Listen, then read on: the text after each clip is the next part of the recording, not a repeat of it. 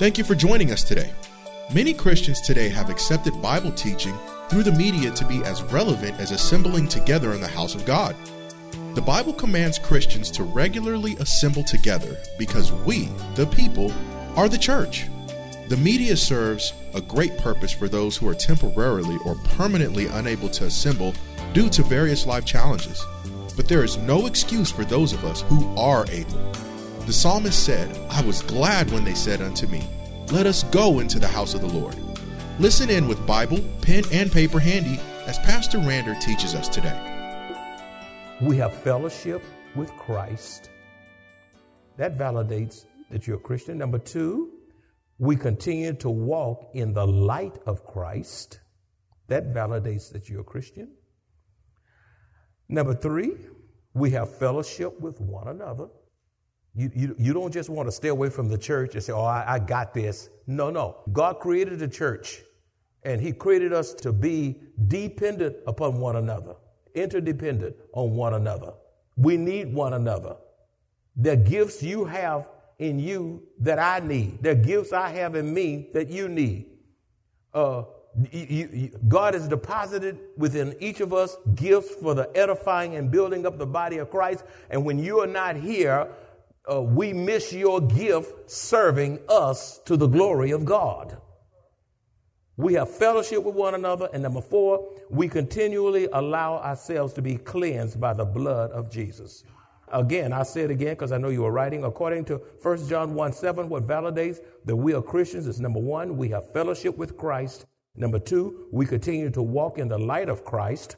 Number three, we have fellowship with one another. And number four, we continually allow ourselves to be cleansed by the blood of Jesus. Uh, verses 8 through 10 the preservation of fellowship. The preservation of fellowship. Verses 8 through 10, the preservation of fellowship. Look what it says. Verse 8 If we say that we have no sin, we are deceiving ourselves and the truth is not in us. Again, if we say we have no sin, we are deceiving ourselves and the truth is not in us.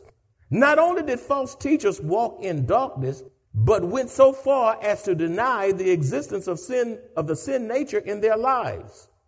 If anyone denies being a sinner, he cannot be saved.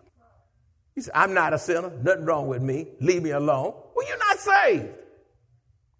He is self deceived, and the truth is not in him. For only when we see ourselves as sinners will we see a need for a Savior. Did you see that? Only when we see ourselves as sinners will we see a need for a Savior.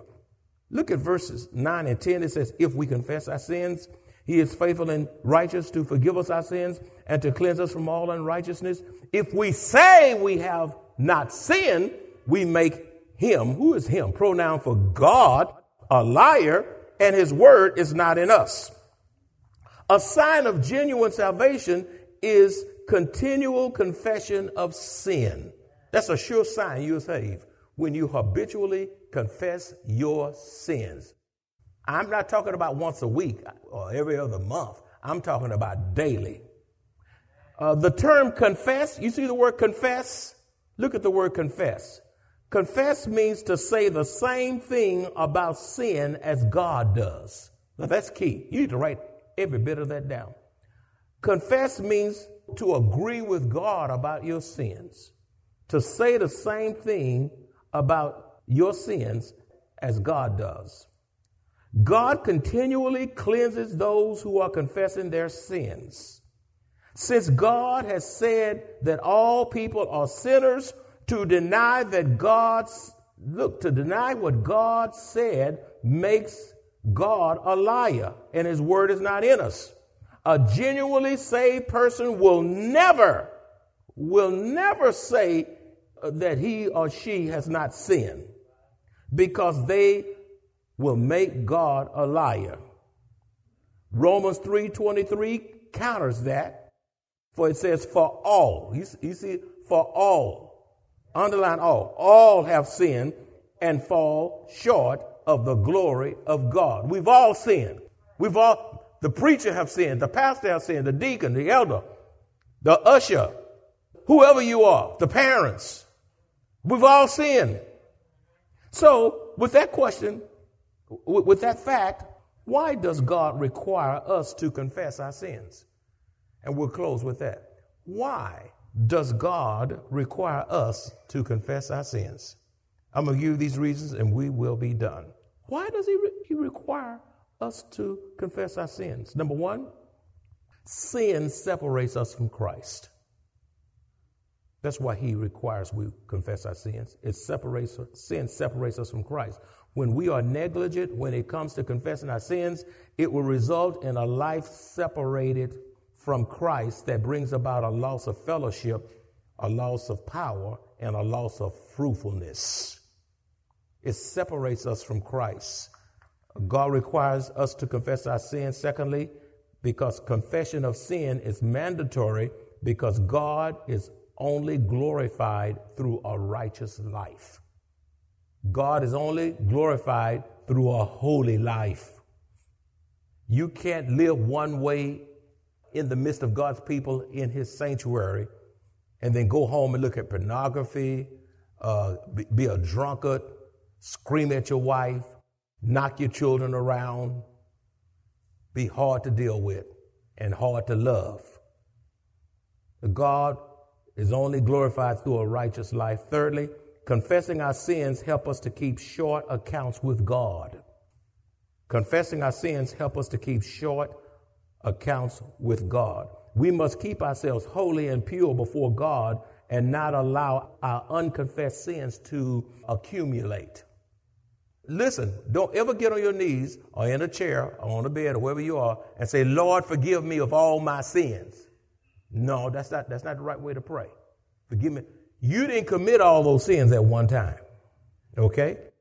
So you name those sins when God, God, will bring them to you one at a time, and then you plead the blood of Jesus. Don't cluster them all together and say, all. Oh, you didn't commit them all at one time. When he brings them to mind, and sometimes God will reach way back and remind you of something you did when you were a child that your mama did, don't know, that your daddy doesn't know, your grandmother didn't know, your auntie didn't know and you know what you did. And God has brought it to mind so you can deal with it. So you can deal with it. Don't let your sins pile up. Number four, sin desensitizes us to the word and will of God. You can't know the will of God for your life if you're living habitually in sin. Sin blocks you from knowing the will of God. Number five, sin contaminates and entangles us and often carries a lifetime of consequences. There are unintended consequences to every decision you make. Sin contaminates and what? Entangles us and often carries a lifetime of consequences. You may choose the sin. However, you do not get to choose the consequences.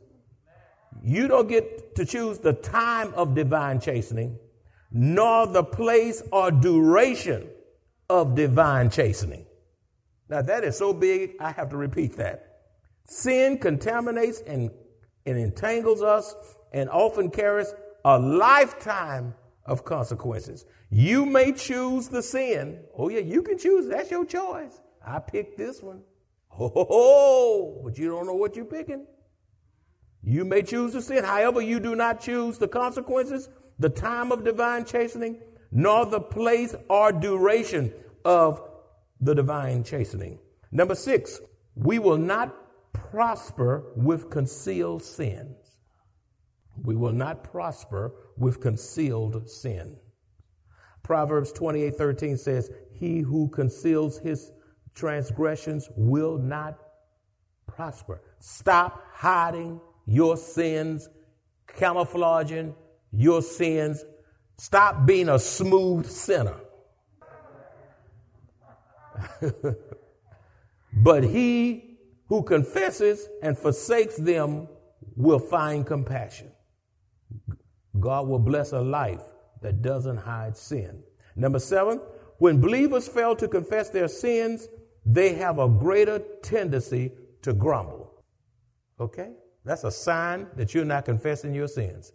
I'll say it again. When believers fail to confess their sins, they have a greater tendency to what? To grumble. Philippians 2:14 says, "Do all things without grumbling or disputing." Go, look how quiet it got then. God commands us not to grumble because when we do, we sin against God and we sin against other believers.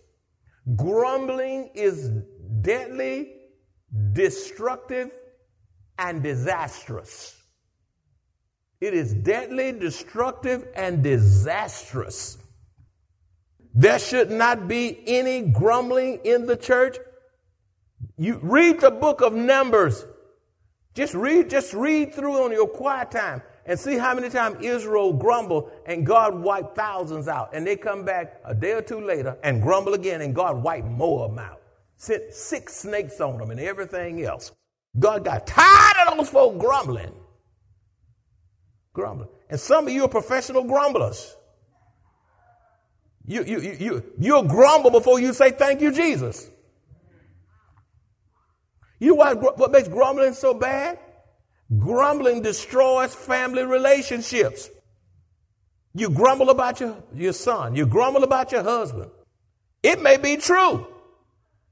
It may really may be uh, about your about your wife. May, you, God never. There's not a command in the scripture that says grumble against your spouse. Now, some of y'all think y'all, some of y'all believe you got you think you got the gift of grumbling. That's not a gift. Uh, grumbling always destroys motivation.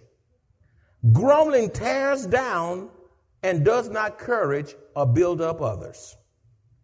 Listen to this like COVID 19, grumbling is so contagious that it can run through any church like wildfire and wipe it out. Wipe, wipe the church out. Wipe, wipe out the choir. Look around, the ensemble is not there.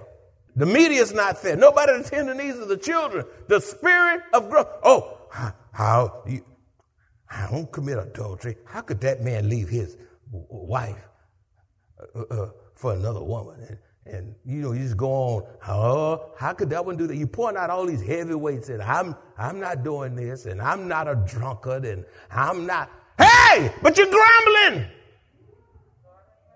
You grumbling, you grumbling, you grumbling, you grumbling, and God's gonna get you. A lot of you need to be saying just what she said. Have mercy on me, Lord Jesus. My friends, grumbling is one of Satan's chief tools he uses to hinder the spiritual progress of the Lord's church. Some of you get on the phone and you text grumbling. You text it on, you, you, you, you, you on a cell phone with grumbling. You, you just grumble all under your voice. You grumbling in your thought. No wonder you don't have joy. You're addicted to grumbling. Let me give you a scripture to help you stop. 1 Corinthians 10:10 10, says, "Nor grumble as some of them did, and were destroyed by the destroyer." destroy. God, God just sent an angel to just wipe them out.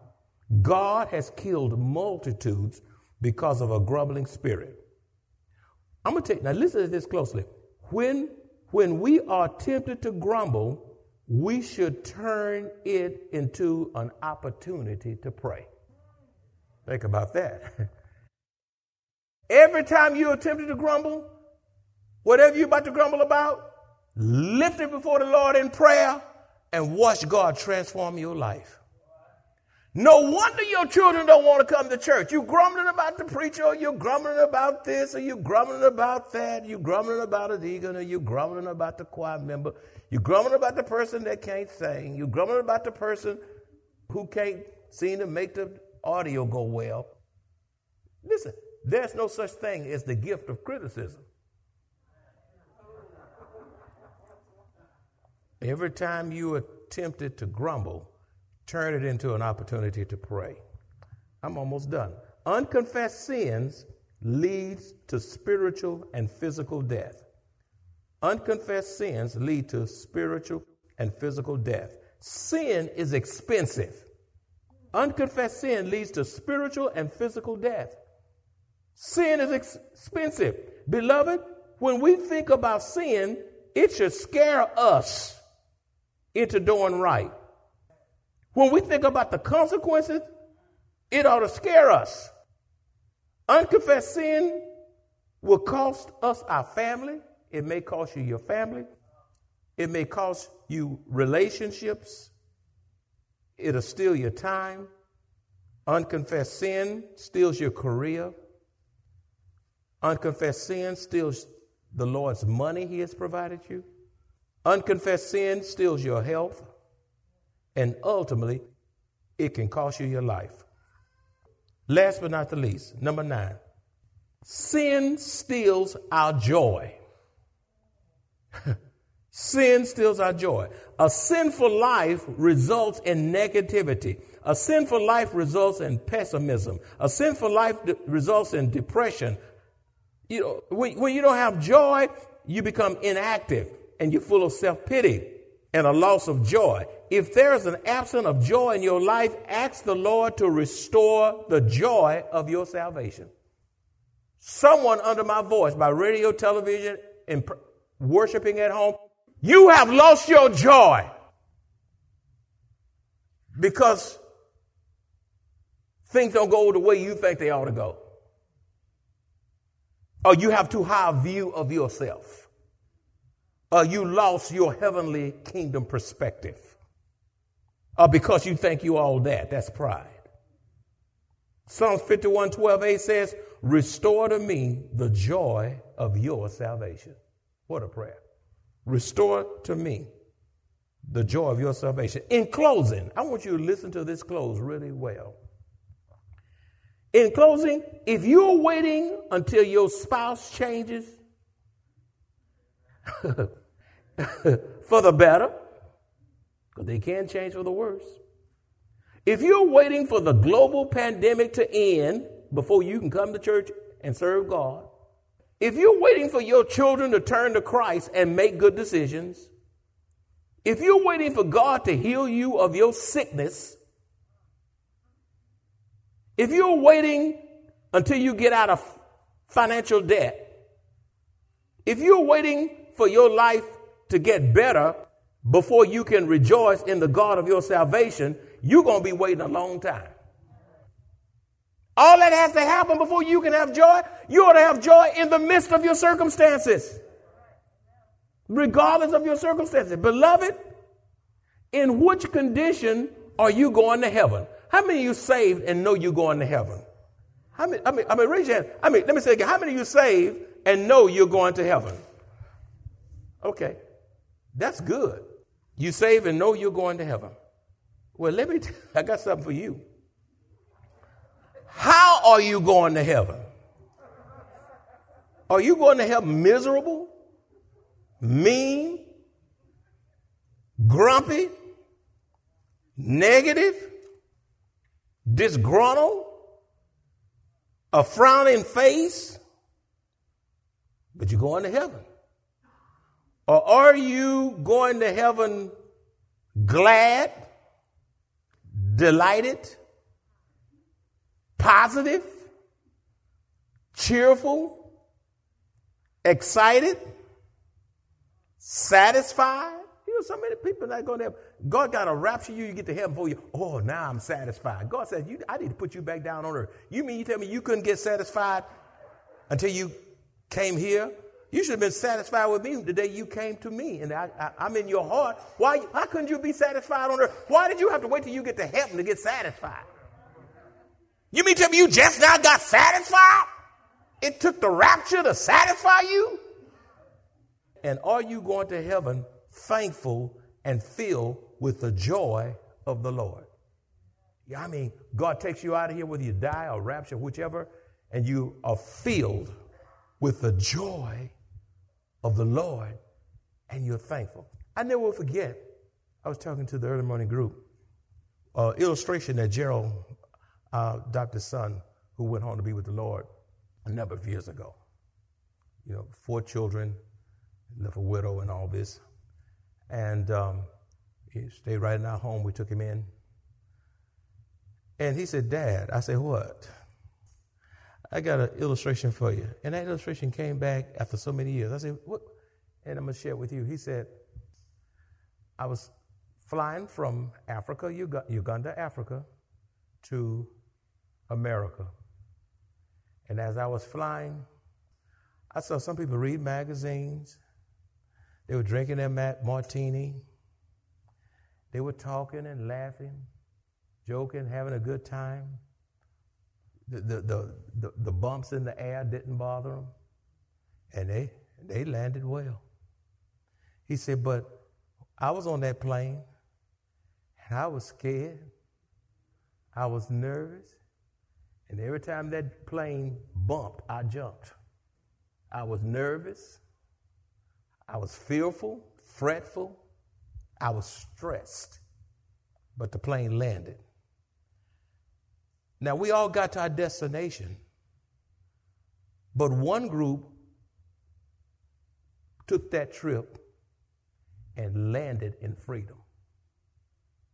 I took that long trip and landed in bondage.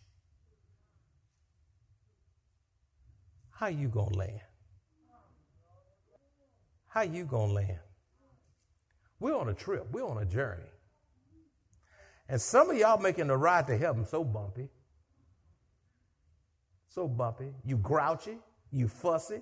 You mean. Your eyes look bad. You're rolling them. Huh? And you're, you're talking under your voice. You're miserable. And you can't get happy till you see Jesus. He's going to get you. And other folk are rejoicing, singing, serving, delightful, thankful. And when they get to heaven, they see Jesus. They were shouting on earth, and now they see Jesus, and they shouting at the feet of Jesus. How you going to heaven? And all God's children said, Amen.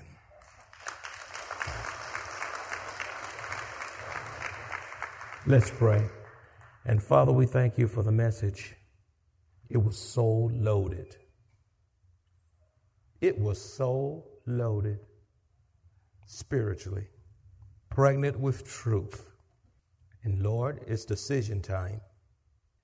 It's time for someone under my voice, some husband and wife, some couple, some single, some widow, some widower, some child, regardless of color, regardless of whether you are in life, regardless of your financial status, regardless of your circumstances.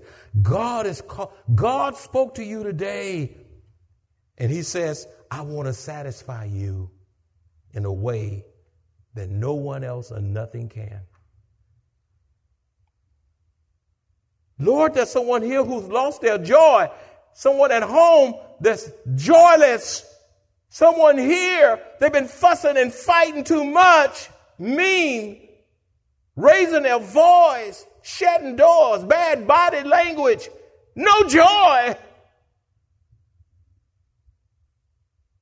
I pray in the name of Jesus that you save those who are lost today deceived today, in the wrong direction today, at a crossroad today, I pray that these would come to know Jesus, the crucified Christ, saying, What must I do to be saved?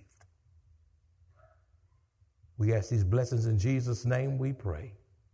And all God's children said, God and God alone is the only way into the kingdom of God. Jesus is God. And the only way you can get to God, you got to come through the Son. And without the Son, you can't have fellowship with Jesus. What are you going to do? You're going to sit here another Sunday without a decision? You need Christ not tomorrow, not next month, now. A decisive decision to receive Jesus now. Whosoever will, let him call on the name of the Lord and be saved. You're no accident. You walk out of here without Christ, that you're on dangerous grounds.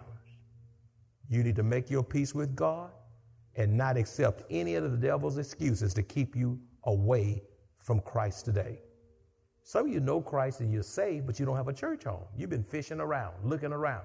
Where, where else do you need to go? What, what else are you looking for? You're looking for a perfect church, you're not going to find it. You're not perfect. You got issues like everybody else.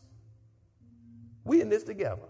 You come now for your children's sake, for heaven's sake, for salvation's sake.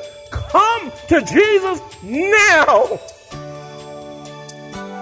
Listen closely as Pastor Rander concludes this message by helping us to understand why many believers do not assemble in the house of God. Satan attacks us when we're most vulnerable, and he changes his strategy as our vulnerabilities change. In Jesus' name, we must be unyielding in exercising our God given authority to rebuke every attack Satan instantly mounts against us. And Satan will flee because he and our God cannot occupy the same space. If you enjoy this kind of biblical teaching by Pastor Rander, please visit us at Maranatha Bible Church located in Converse, Texas.